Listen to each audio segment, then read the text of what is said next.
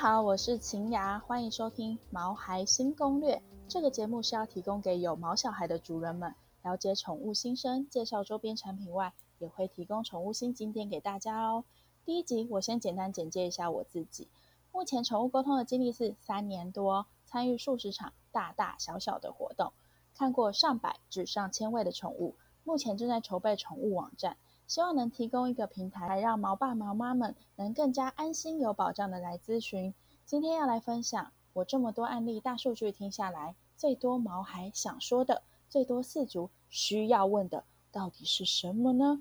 首先，以毛孩的角度来讲，毛孩真的不外乎开口就是要吃，没错，就是要吃。到底毛孩吃了些什么，让他们会不断的 murmur 或是碎念的抱怨，又或是让他们吃了什么？从此再也回不去干粮时代了呢。我这里有一个咨询的宠物案例，最让我印象深刻的吃食小故事，你知道吗？也有不爱吃鱼的猫。在一次疗愈沟通案例中，有一个主人买了很多的小鱼干要给他家的猫吃，可是他家猫开始抱怨：“我就爱吃肉泥，到底为什么要买这么多鱼干给我？”最后，主人们只好将那些鱼干喂别人家的猫啦，吃不完的通通成为伴手礼的概念，是不是也有猫奴爸妈们有这样的经验呢？接下来要说的是，最多主人百分之一万会问的问题：宠物喜欢我吗？家里它最爱谁了？是不是最爱我了呢？Hello Hello，各位主人们，请记得给我你家的人名字。或是称呼，或是养它的人到底有多少，我才能帮你做比较哦。接下来我要分享的是一段温馨的小故事。有一家人，爸爸妈妈和两个女儿抱着一只小发豆来问。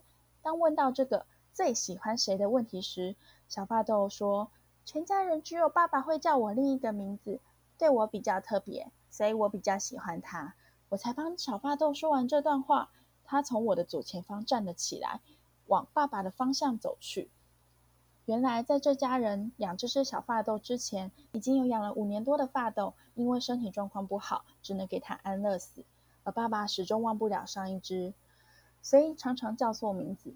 说到这边，爸爸擦了擦眼泪，走过去给爸爸抱的小发豆也舔了舔爸爸。这个温馨的画面真是让我感动到不行啊！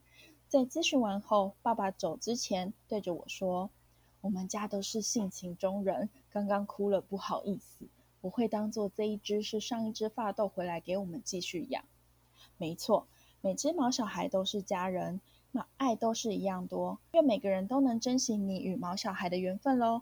好，听到这里还不赶快给你身边的毛小孩一个大大的拥抱？好了，今天分享这几段小故事，希望你们喜欢。之后还有各种宠物心事等有趣的故事跟大家分享哦。我是宠物新攻略的疗愈师晴雅。我们下次空中相会。喜欢小动物的人，记得订阅支持我哦。